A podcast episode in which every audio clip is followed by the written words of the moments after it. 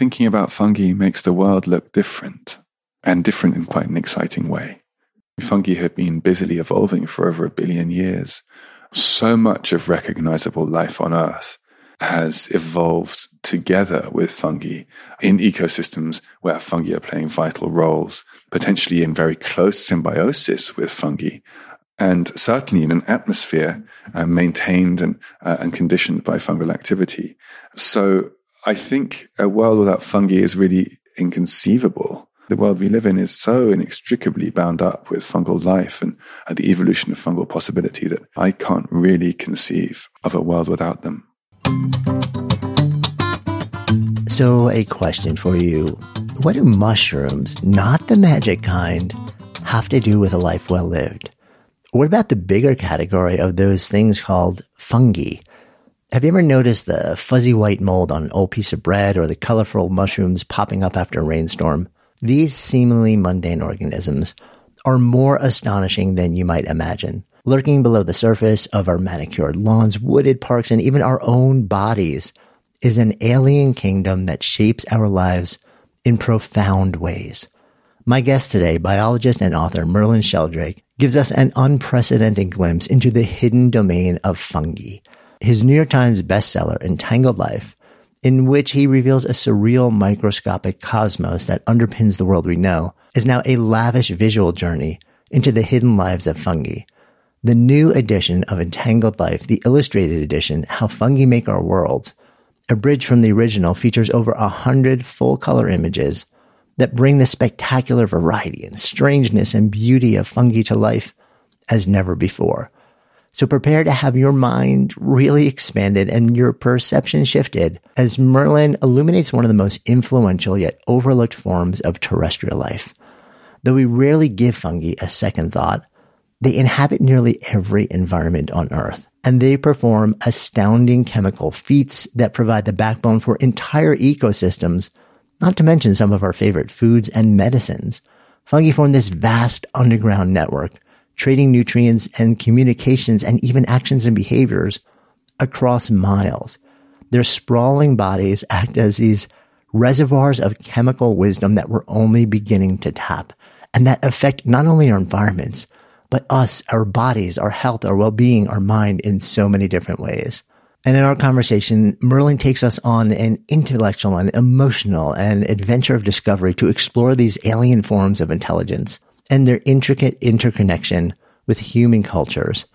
After listening, you may never look at mold on your blueberries quite the same way. So excited to share this conversation with you. I'm Jonathan Fields, and this is a Good Life Project.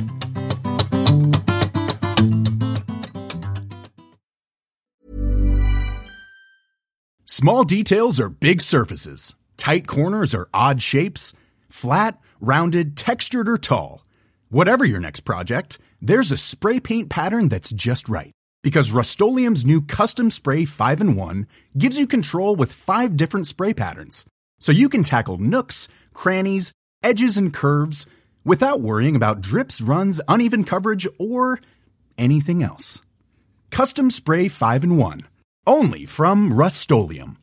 Hey, I'm Ryan Reynolds. At Mint Mobile, we like to do the opposite of what Big Wireless does. They charge you a lot, we charge you a little. So naturally, when they announced they'd be raising their prices due to inflation, we decided to deflate our prices due to not hating you. That's right. We're cutting the price of Mint Unlimited from $30 a month to just $15 a month. Give it a try at mintmobile.com slash switch. $45 upfront for three months plus taxes and fees. Promo for new customers for limited time. Unlimited more than 40 gigabytes per month. Slows. Full terms at mintmobile.com. Good Life Project is brought to you by Understood Explains, a podcast that's like a beacon for parents navigating the special education system hosted by Juliana Urtubey, a special education expert. This season is all about individualized education plans or IEPs. Juliana breaks down complex topics like how to tell if your child needs an IEP in a way that's easy to grasp. I checked out an episode of Understood Explains about the difference between IEPs and 504 plans, and I was struck by the balance of empathy and practical advice It's not just about understanding the system. It's about empowering parents and caregivers to advocate for their children, which is just so important. So I've known a number of people who've had to literally scramble to figure out how to advocate for their kids when the system seemed to just make it so hard to get the support that they need and deserve. So if you're a parent navigating this world or even just wondering if it's right for your family, I encourage you to give Understood Explains a listen. Search for Understood Explains in your podcast app. That's Understood Explains. It's like having a roadmap for a journey you didn't expect, making it a little less daunting. You're just really excited to dive in. The work that you've been doing and writing about and reporting on and deepening into around fungi is, I think, fascinating. It's something that if you're not immersed in that world, probably not too many people just walking around on a day to day basis think about. And yet, as you so often describe, it is so central to not just the planet's existence, but human existence. I think maybe a good starting point for us is really just ask the question, what are we actually talking about when we talk about fungi? We're talking about a kingdom of life. And this is a taxonomic term. It's as broad and busy a category as animals or plants. So there's lots of ways to be a fungus and you know huge diversity within the fungal kingdom. Um, so what we're talking about when we say fungi is a very big group of organisms. We often think of mushrooms, but mushrooms are just the reproductive structures of fungi, the place where they produce spores. And spores are a little bit analogous to plant seeds or pollen. They're how fungi can disperse themselves over potentially large distances. But a small proportion of the total fungal kingdom produce mushrooms. And the ones that do produce mushrooms only produce mushrooms for a, a small period of time. So most fungi live most of their lives not as mushrooms, but as branching, fusing networks of tubular cells called mycelial networks. And mycelial networks are how fungi feed. Animals tend to find food in the world and put it inside their bodies. But fungi do it differently. They put their bodies inside their food. And uh, mycelial networks are a really effective way to do so. These networks grow from growing tips and they burrow and insinuate themselves into whatever they happen to be eating and digest it from the inside and then absorb the products of those digestions. So it's a way of life. It's a network way of life. Uh, and it's a way of life very different from ours.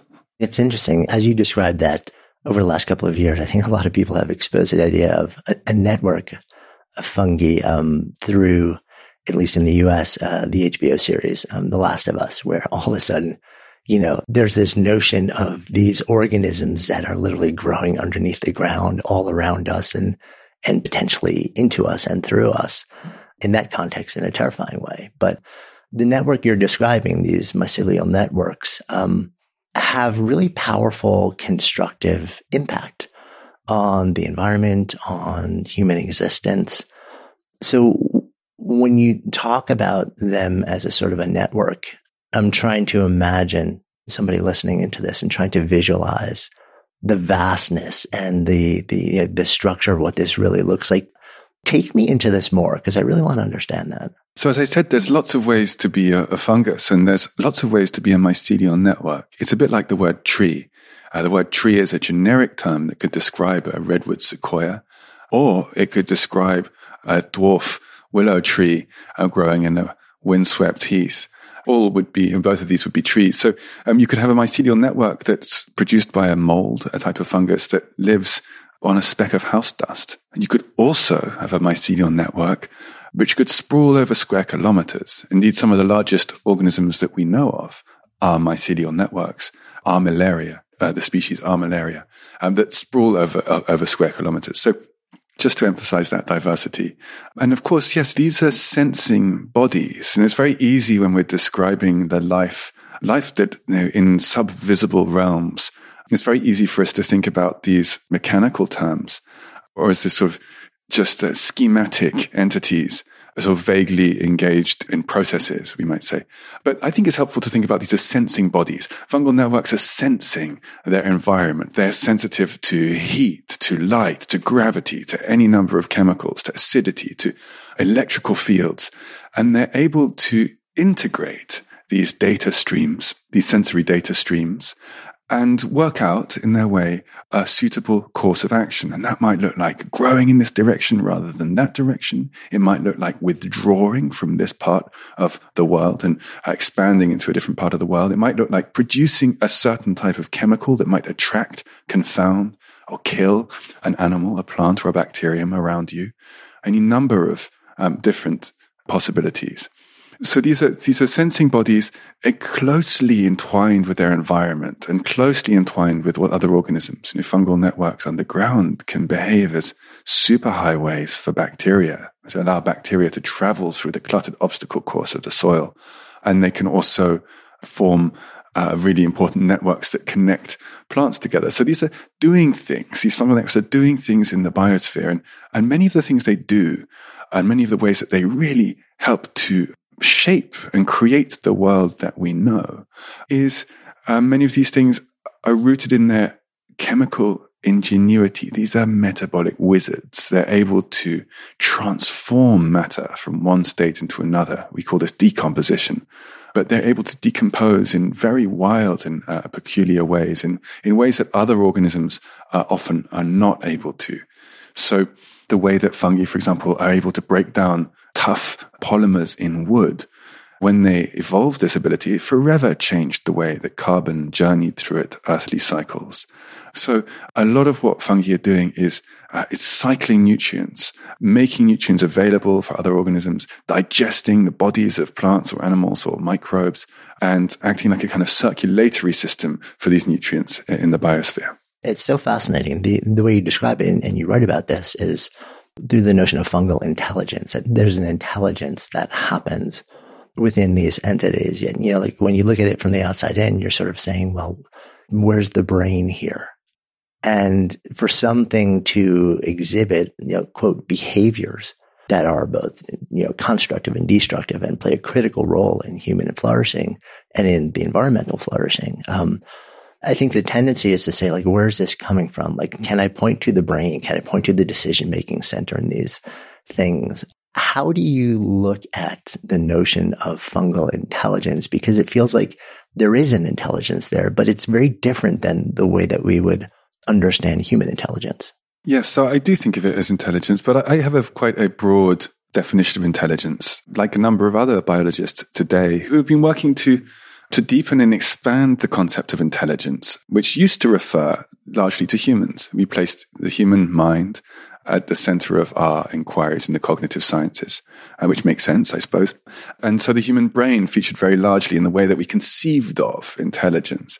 But um, it's much more variously defined today, and I think very helpfully so, as collections of behaviors. So you might think about intelligence behaviors. Uh, so you might think about, for example, not whether or not an organism is intelligent, but does it exhibit intelligent behaviors? And if so, what behaviors? What type of intelligent behaviors? And these behaviors might be the ability to make decisions between alternative courses of action, the ability to solve problems, the ability to adapt to a changing environment, processing information in a way which um, enhances their survival chances or their, or their life in other ways. So if you think about it like this, then all life forms to some degree are intelligent. It's just a basic feature of being alive. You know, living organisms have to solve problems. They have to, in their way, choose between alternative courses of action. And we live in a changing world. All organisms live in a changing world. And these are basic requisite.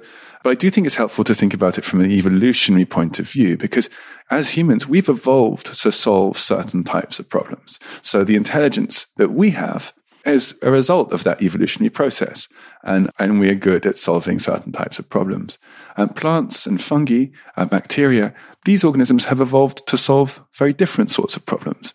We would be useless in intelligence test cooked up by a plant. And if we were tested in a plant's intelligence test for other plants, just as a plant might not be so good in a human intelligence test designed for humans. So I think that's really key and I think the world, the living world becomes a much more interesting place when we think of, when we think of it like that. It helps to, in my mind at least, to alleviate some of the species narcissism that I've inherited from um, my education and my culture.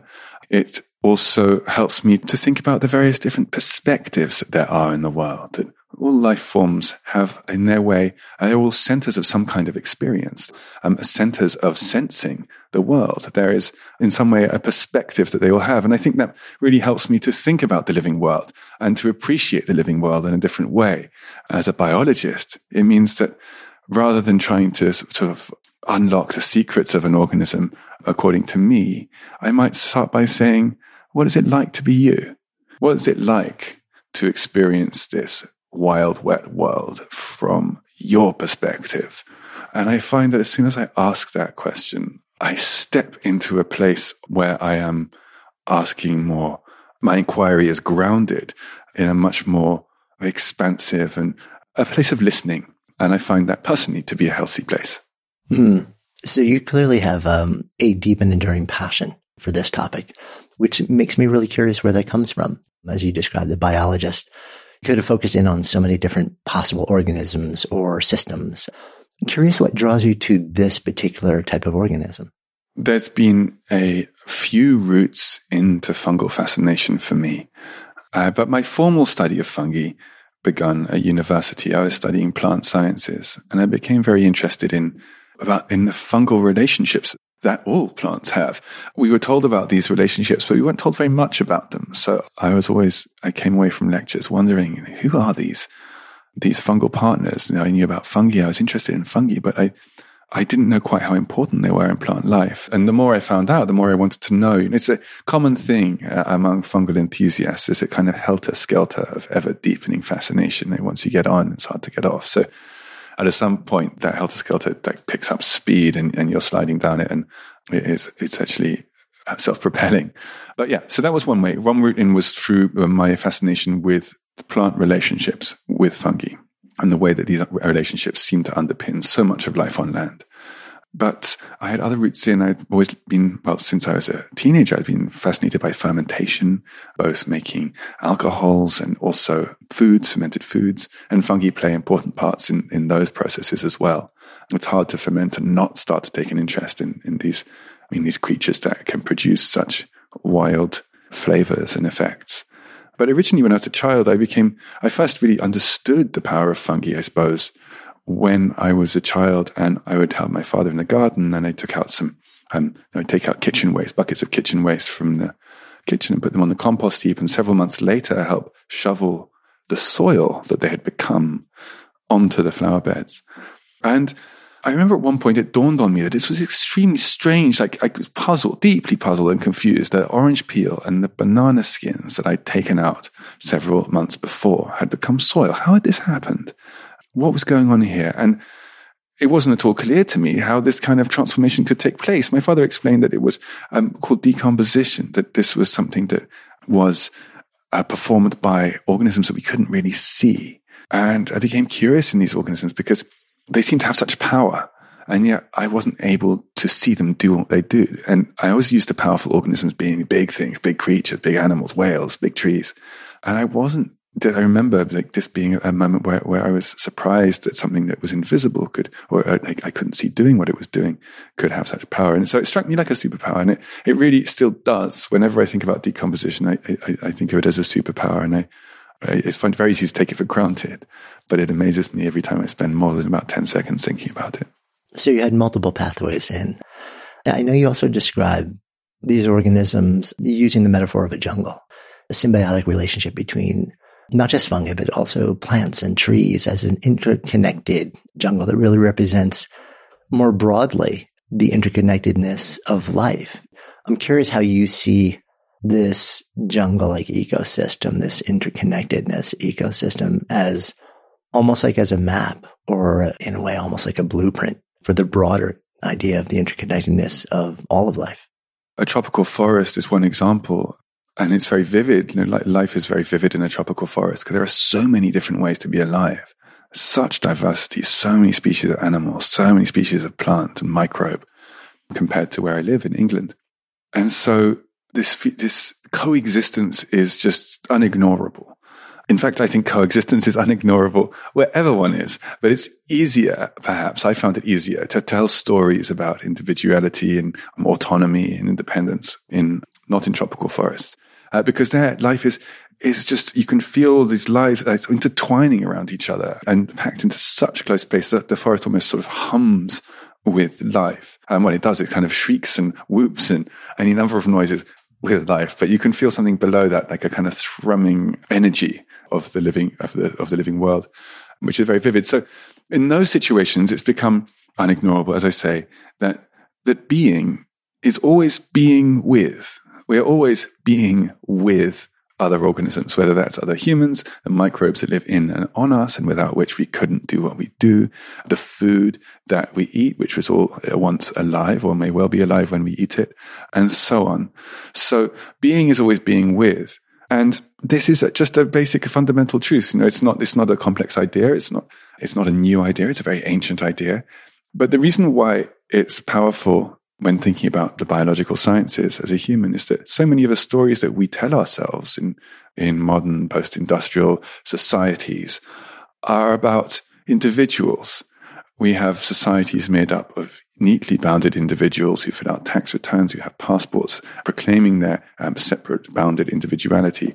And these stories of um, individuality separate us from other humans. They separate us from the living world of which we're a part. Um, and it makes it, I think, quite difficult for us to really fully understand how intertwined all life on Earth is.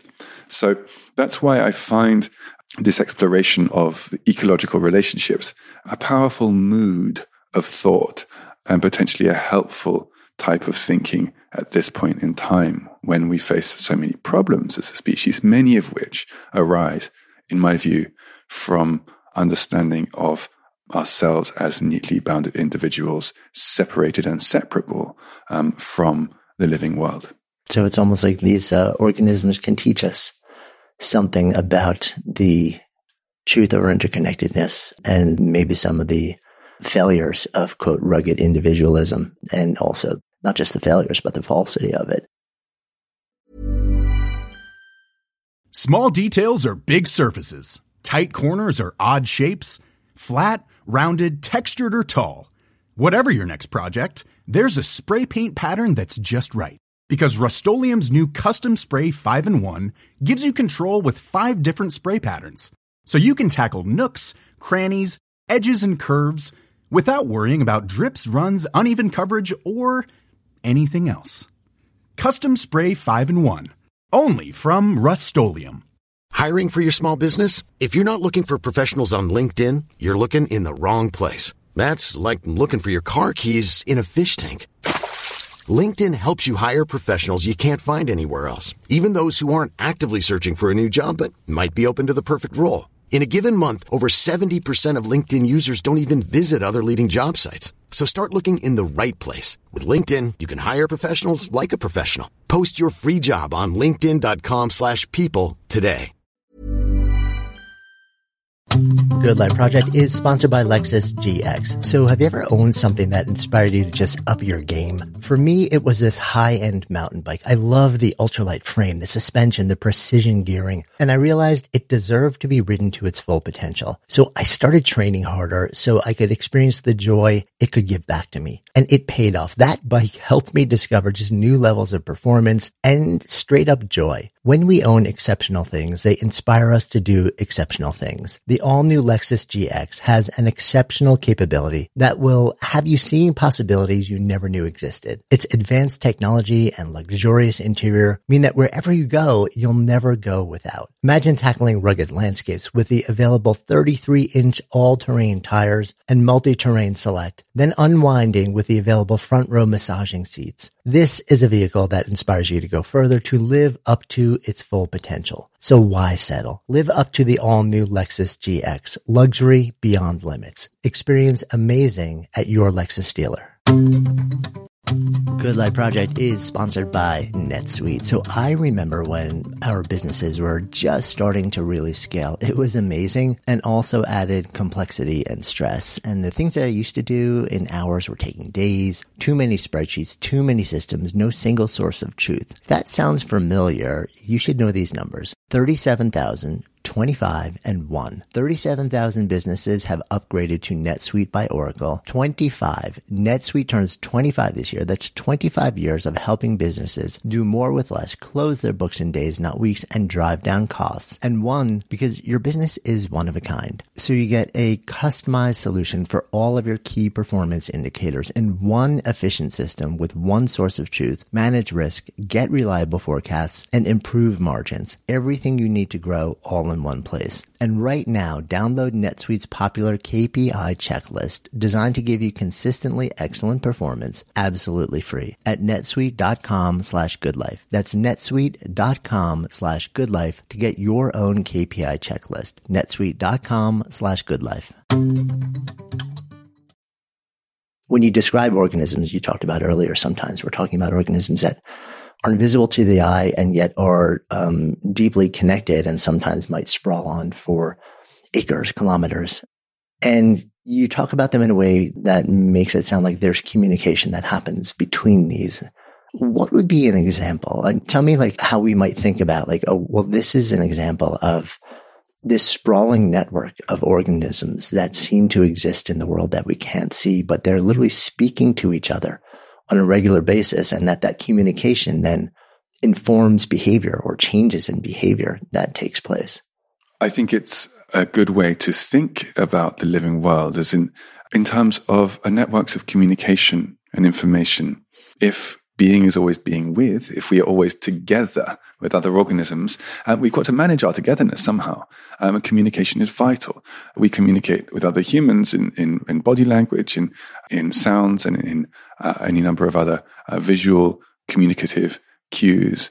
But there are whole channels of communication that we are that our lives emerge from that we're not so aware of. The, the hormonal communication between different parts of our body, the bioelectrical communication between different parts of our body, and so on, and the communication, the chemical communication between us and our communities of microbes. So we live in a communicative world.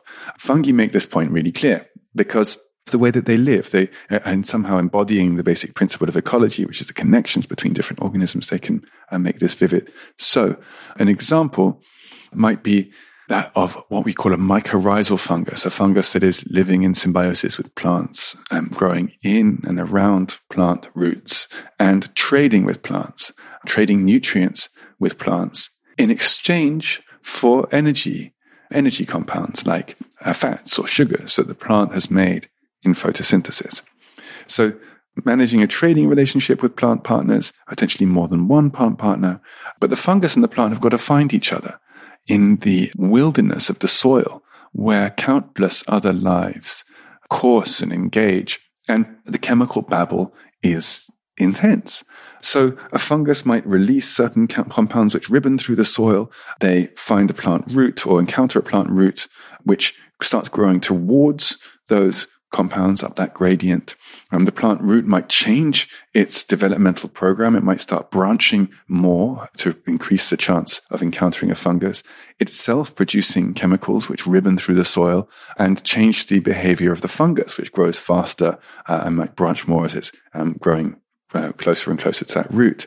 When they meet each other, a whole other part of the conversation, this chemical conversation has to take place. The fungus has to somehow suspend the plant's immune system, indicating that it's a potentially beneficial partner and not a, a disease causing fungus, because the plant can't just let any old fungus grow inside its root. So um, there's a whole cellular conversation going on.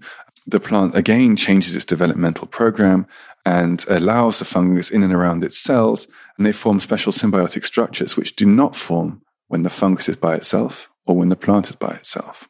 So these structures only arise out of their togetherness. And once they've formed those structures, then they've got to start trading. And their trading requires a whole other set of communication because the fungus has then got to communicate with other parts of itself, could be sprawled over meters. The trading conditions in one part of its network might be different from this part of the network. So it's communicating with itself. The plant's also communicating with other parts of itself, and neither of those are negligible challenges. And then the plant and the fungus engage in a trading um, in their trade, and the plant supplies the fungus with energy, and the fungus supplies the plant with nutrients. And and after a few days, then those those structures, the symbiotic structures, will die and degenerate, and they've got to form a new set of symbiotic structures. So these relationships are continually remodeling themselves, continually remaking themselves. And every time they're remade, a whole chemical conversation has to take place. So that's just one root tip and one growing tip of potentially large plant and a large fungal network that I described. And imagine that plant and that fungus with potentially millions of root tips all engaged in similar types of interaction at the same time. And you start to get a sense of the intricacy of what we're talking about. Yeah. I mean, what you're describing sounds like, you know, there is this network beyond what we see that exists underneath us, around us all day, every day that is constantly communicating and sharing information and making decisions and changing in ways that support not only itself, but the world around us and also us as human beings, not necessarily for the purpose of supporting us as human beings, but because we're affected by this. Mentioned earlier in our conversation that I want to return to. You use the phrase, and correct me if I got this wrong, that we think about most organisms as ingesting their food. But with fungi, it's the opposite. Tell me more about that. So usually for animals, animals like us, um, we tend to put food inside our bodies. So we, we, we have a, a tube with a mouth at one end and we put food into that tube. It's technically outside our body still because um, it's still the surface of a body, but it's within the boundaries of our operating body. So it's, we're not burrowing into our food. And fungi burrow into their food. So if, say, a fungus is eating a block of wood, they'll burrow into that block of wood. Say that they're eating some rock, they'll burrow into and etch their way along the surface of that rock. Say they're eating kerosene in the fuel tank of an aircraft, and that, that happens. There's a kerosene fungus that lives in the fuel tanks of aircraft, causes tremendous problems. That would be living inside the kerosene. So it's just a different way round, a different way of thinking about one's interaction with um, with one's sustenance. Here's the question that arises for me then. If fungi interact with human beings, um, can they or do they burrow their ways into us and treat us effectively as food sources for them? That can happen. If anyone's had athlete's foot or um, fungal rashes, that's uh, there's there's fungal, fungi living on the surface of our skin and and burrowing into those surface layers of skin. We can have fungi living inside us in other ways. There's various pathogenic yeasts which can make their life inside us. Yeasts aren't mycelial, so yeasts don't burrow in the same way that mycelial fungi do. But there are other mycelial fungi that do make their life inside us. And there are some uh, molds that can make a life within our, our, lungs. Some fungi can even live within our brains. Uh, one grisly, this is something that can happen. But there are also lots of fungi that make their life in and on us, which play really important roles. You can call it your microbiome, the fraction of your microbiome which is made up of fungi rather than bacteria. So tell me more about that, because I think a lot of us have heard, especially over the last five, ten years or so, about this thing called the microbiome and you know the bacteria that exist within us. Often, you know, focusing on in the gut, on the intestines. And uh, there's certainly been a lot of interest in, a lot of research, and a lot of commercialization around how do we actually understand this, uh, understand its role in human existence and health, even in how it affects our brain, our decision making, our thoughts, and also in our lack of health, in illness and inflammation. But I haven't heard a lot about it. And when we think about that, often, you know, we're thinking about bacteria. I haven't had a lot of heard a lot about the myco side of this um, versus sort like the micro. So take me there more because now I'm curious about this. So um, fungi are a kingdom of life that have not had a kingdom's worth of attention, and that applies in more or less every aspect of fungal study, including um, microbiome studies. So the bacterial fraction of our microbiome uh, has been studied a lot more. Uh, and indeed, it seems that we have a larger fraction of our microbiome, which is bacterial but we have fungi in there as well. And exactly what they're doing is really not well understood at this point. There are various roles that they can play in, in changing our, um, modulating our immune system and our, and our metabolisms. And, and that's very vague because our understanding is very vague. But we also have communities of yeast which live on line our orifices, which play really important roles in helping to um, keep out unwanted invaders. And those fungi can get out of control sometimes and cause problems, just like every other member of the microbiome. You know, it's so funny when people talk about these are a good bacteria or bad bacteria. And I'm always thinking, well, it kind of depends on the context. Like if you've got a, a wound and a bacteria which played a vital role, like an A-lister playing vital role in your gut, got into your bloodstream, it could cause a life-threatening sepsis. You know, and, and that point, is it a good bacterium is it bad bacterium? So it's very much about context. So yeah, so we have fungi living, playing we have fungi lining, lining orifices and, and, playing important roles on the way in and out of our body, as well as fungi inside our body.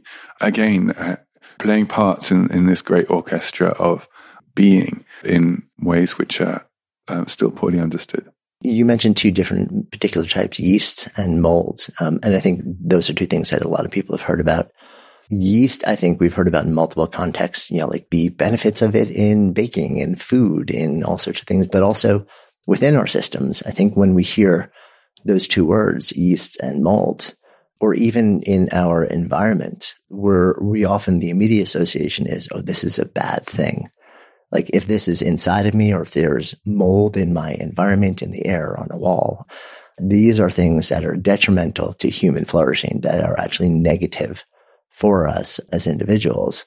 And it sounds like what you're saying is this is a yes and there may be things that are harmful to us, but at the same time, these may play incredibly um, not just helpful, but um, necessary roles in our well-being, in our health, in our ability to actually live the lives we want to live. Quite so, yeah. Um, there are diseases which are, yeasts, which you would never want to get and could kill you. Also, many people go out and elect to buy yeast created products and consume them happily. Same with mold. You wouldn't necessarily want mold growing on the walls of your bathroom, but life with no mold, um, it would be, in my view, an impoverished life because that would exclude the mold that creates the cheeses that are delicious flavors. More importantly for me, the molds like koji, which produce miso and soy sauce, um, play a hugely important role in, in human nutrition and any number of other culinary um, molds. So, yeah, it's our first associations might be negative, but I think usually we'd be missing a large part of the picture in that judgment. One of the areas of research that has evolved around the microbiome, which I found really fascinating, is the notion that a changing microbiome can actually affect not just our physiology, but our psychology. That um, depending on the makeup of your microbiome, it can literally change your thought processes, change your emotional processes. Um, it can affect your behavior in ways that you're not aware of. It can make you think things that you think you're consciously and willfully thinking, and yet there are bacteria in our gut which are actually involved in our brain thinking certain things, feeling certain things, and making certain decisions. Do you see the same thing from fungi when they're internal to us? I haven't read research which goes into the effect of our microbiome on our behavior in so much detail. I think it's still early days in those studies, uh, but we know that fungi do change our behavior uh, through the, the compounds that they produce in all sorts of ways. That might look like the compounds that create psychedelic experiences in human minds or alcohol. Um, so our metabolisms and, and, and our cultures um, and our states of mind um, definitely dance with the chemical creativity of fungi. Yeah, that makes sense. Um, because if you think, right, so alcohol is a byproduct of fermentation, which is then a part of a process that is derived from fungi. You bring up psychedelics, and certainly this has become a part of the zeitgeist. The conversation around psychedelics has become global.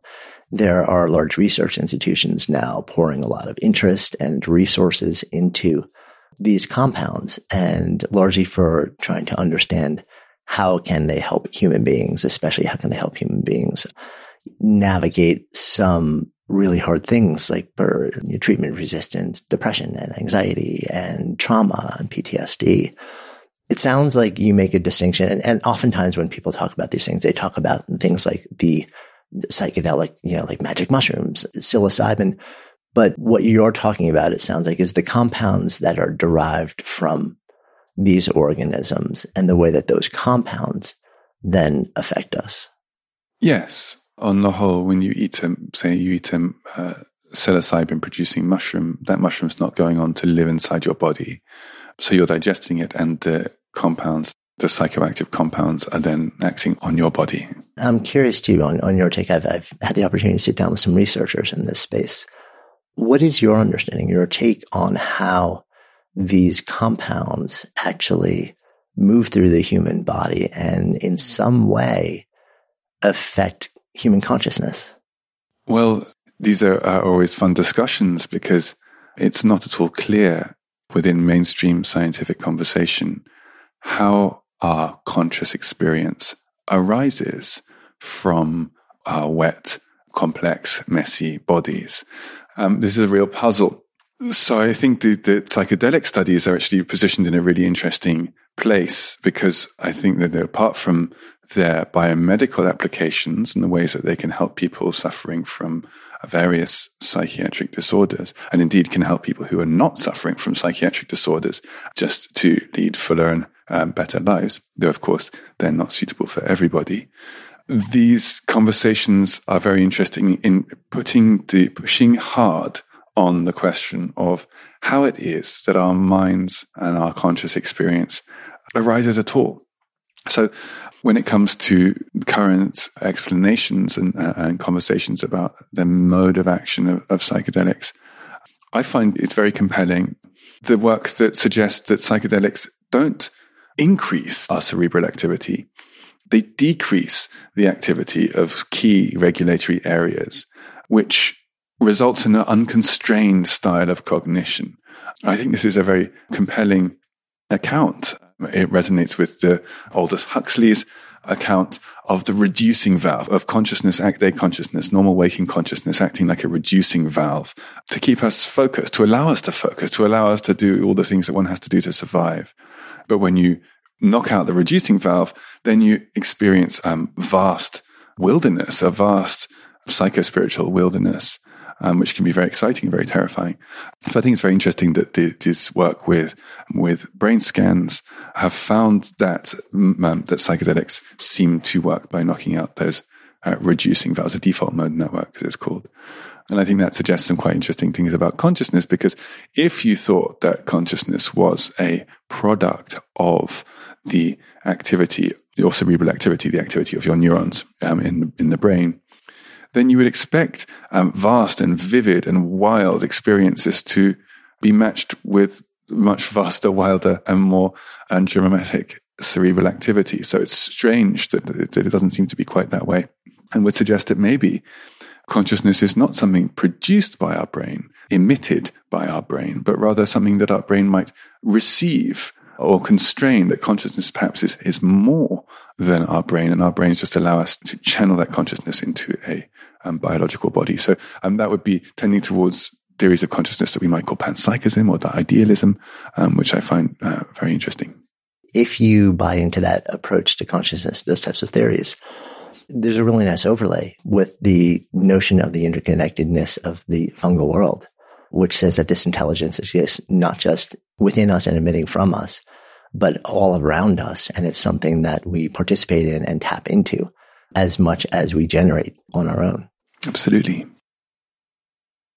Good Life Project is sponsored by Lexus GX. So have you ever owned something that inspired you to just up your game? For me, it was this high-end mountain bike. I love the ultralight frame, the suspension, the precision gearing, and I realized it deserved to be ridden to its full potential. So I started training harder so I could experience the joy it could give back to me. And it paid off. That bike helped me discover just new levels of performance and straight up joy. When we own exceptional things, they inspire us to do exceptional things. The all new Lexus GX has an exceptional capability that will have you seeing possibilities you never knew existed. Its advanced technology and luxurious interior mean that wherever you go, you'll never go without. Imagine tackling rugged landscapes with the available 33 inch all terrain tires and multi-terrain select, then unwinding with the available front row massaging seats. This is a vehicle that inspires you to go further to live up to its full potential. So why settle? Live up to the all new Lexus GX, luxury beyond limits. Experience amazing at your Lexus dealer.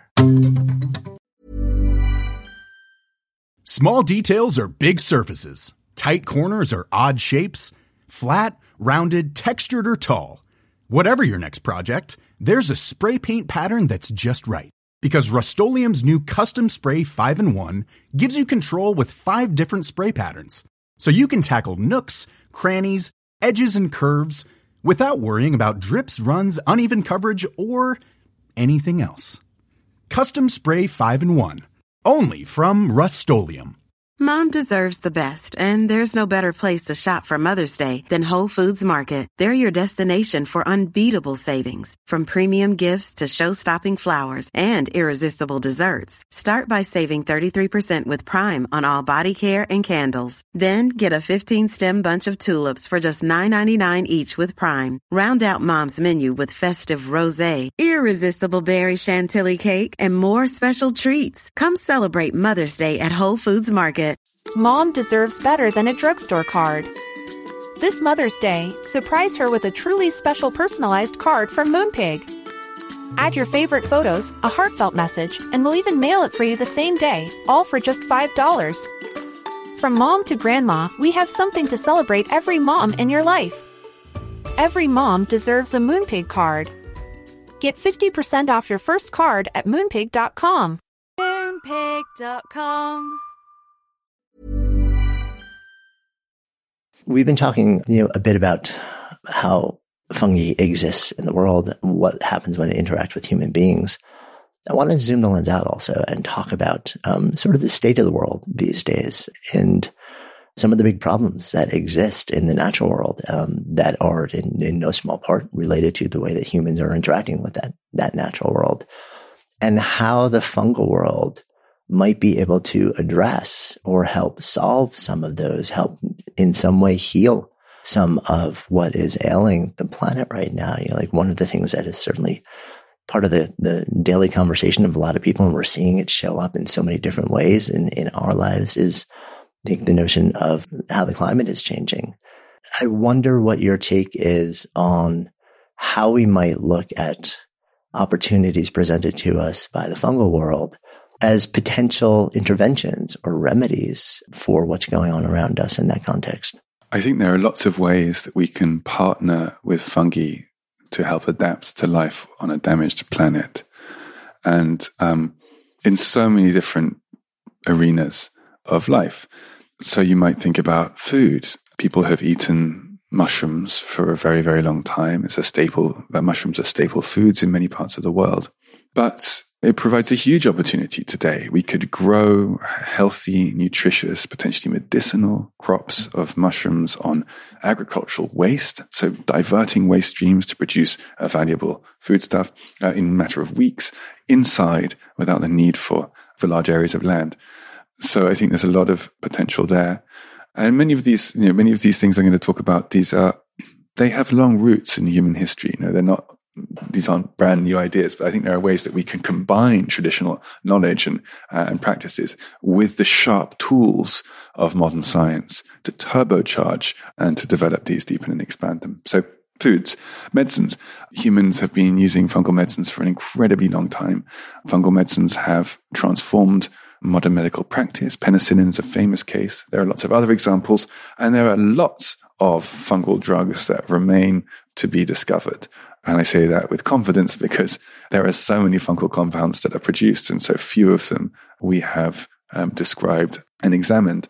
And even within that relatively small proportion, we found lots of, lots of useful compounds that can either help us or help organisms that we depend on. Now, I'm thinking of the work of Paul Stamets and Steve Sheppard at Washington State University who have found that fungal antiviral compounds can prolong the life of bees and help them to withstand colony collapse disorder.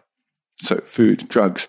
Whenever we cultivate plants, we're cultivating fungal relationships. So, agriculture and forestry can be transformed by becoming more mycologically literate, by thinking about the many fungal relationships that sustain plant life, that create soil, that contain the integrity of soil a lot of industrial agriculture and forestry today is practiced in a not very mycologically literate way, thinking actually quite not so much about what takes place in the soil and the many lives that froth away inside the soil.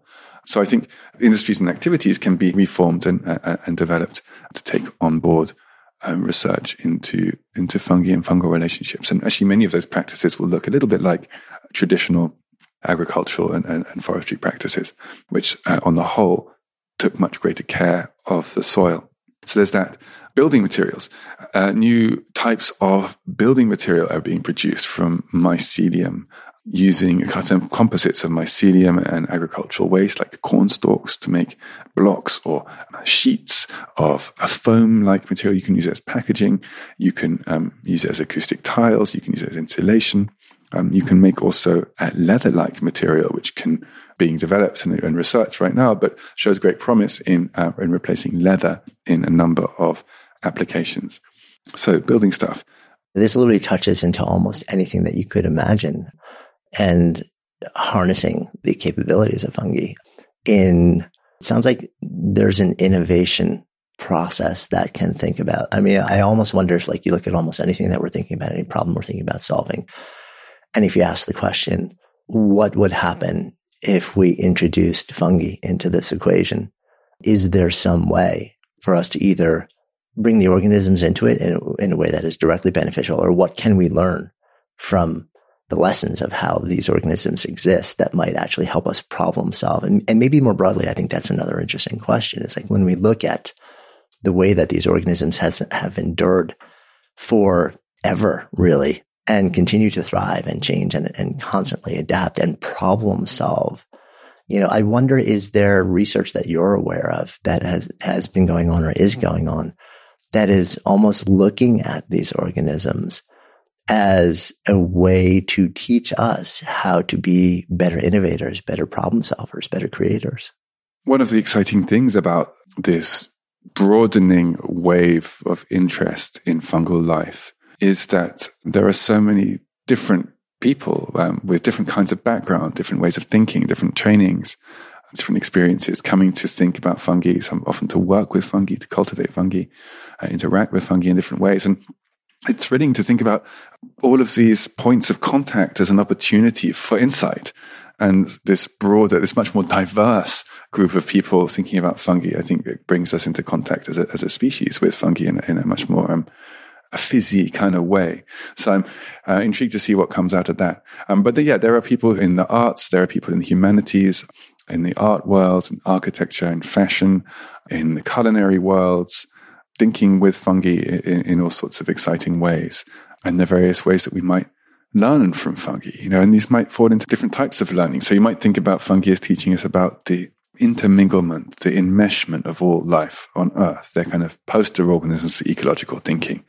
Um, they teach us that. They might teach us about that there's no waste in the living world. We are dysfunctional philosophies of waste, put a factory at one end and a landfill at the other, but that's really not how the living world works. And so you might start to think in terms of um, cycles. So the waste product of one stage of, uh, of life is the opportunity for the next stage.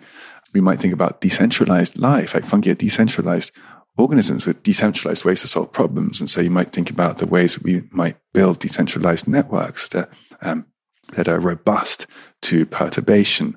You might think about all the ways that, that fungi teach us about the open endedness of life. A mycelial network is a body without a body plan. There's no stage at which it could be said to be fully grown, you know, so that life is open ended in a process, always in the continual process of unfolding. I think fungal networks really make that clear to us as well. They might teach us about the power of what lies hidden, what's unseen, what lies below the, below the surface, what lies below the surface, the ways that the subvisible realms. This might be the deep, deep ocean. It might be all of the organisms that live in the soil. 25% of all creatures on the planet live in the soil.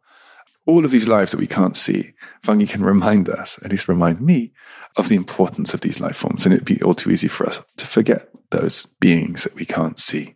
So these are just some ways that, that we might think with fungi in broader terms, uh, and some of the ways that I've found people in disparate disciplines starting to think and engage with fungi and, and learn from them on, uh, on a human level.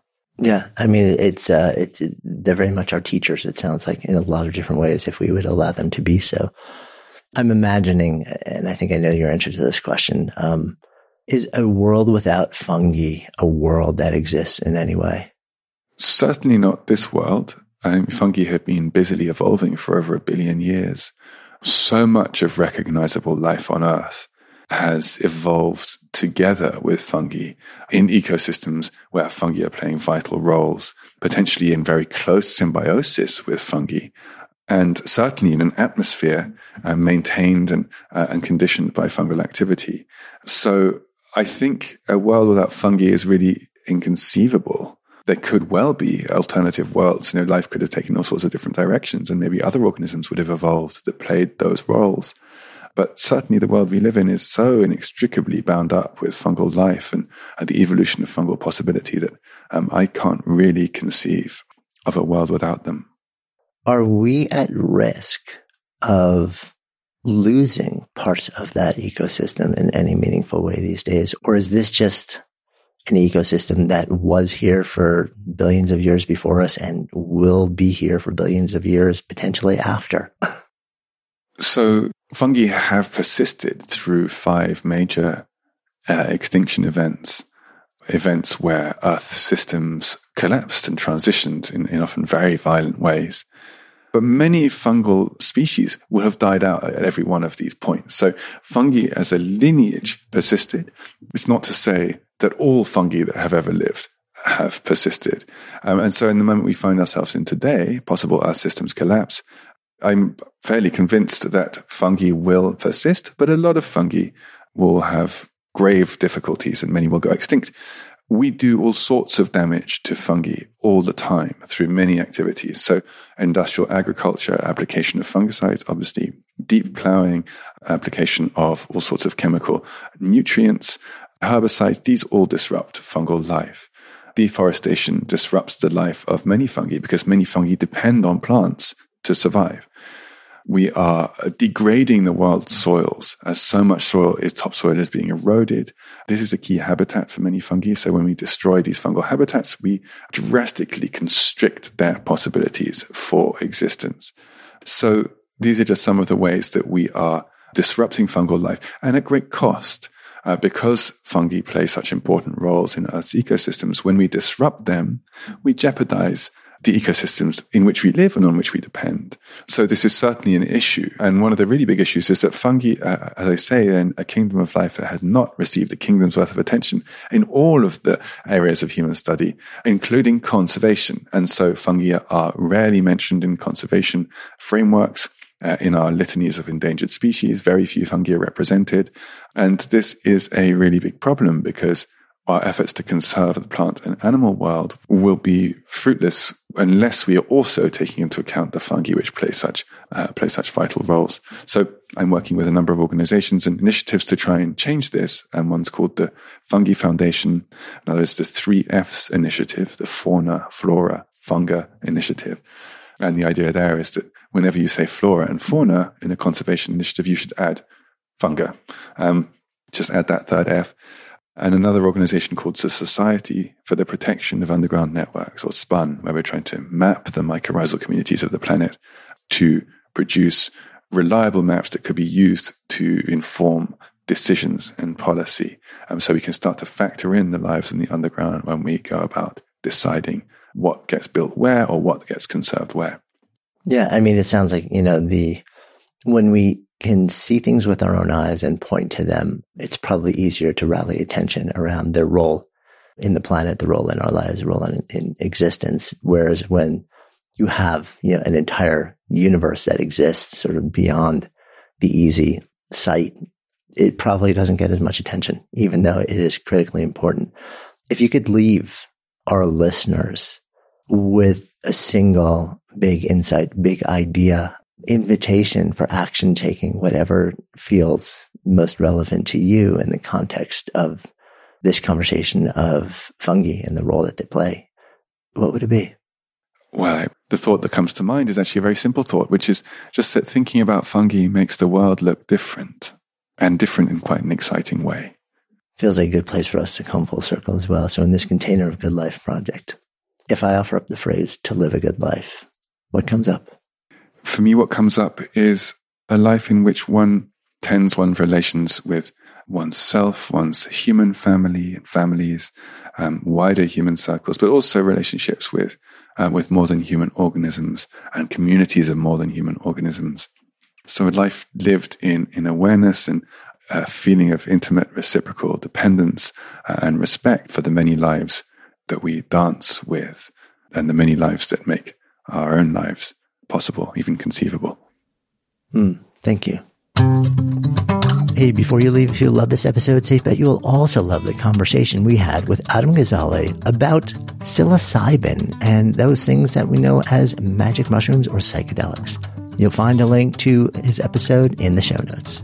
This episode of Good Life Project was produced by executive producers Lindsay Fox and me, Jonathan Fields. Editing help by Alejandro Ramirez. Christopher Carter crafted our theme music, and special thanks to Shelley Adelle for her research on this episode. And of course, if you haven't already done so, please go ahead and follow Good Life Project in your favorite listening app. And if you found this conversation interesting or inspiring or valuable, and chances are you did since you're still listening here, would you do me a personal favor, a seven second favor, and share it? Maybe on social or by text or by email, even just with one person. Just copy the link from the app you're using and tell those you know, those you love, those you want to help navigate this thing called life a little better so we can all do it better together with more ease and more joy. Tell them to listen. Then even invite them to talk about what you've both discovered because when podcasts become conversations and conversations become action, that's how we all come alive together. Until next time, I'm Jonathan Fields, signing off for Good Life Project.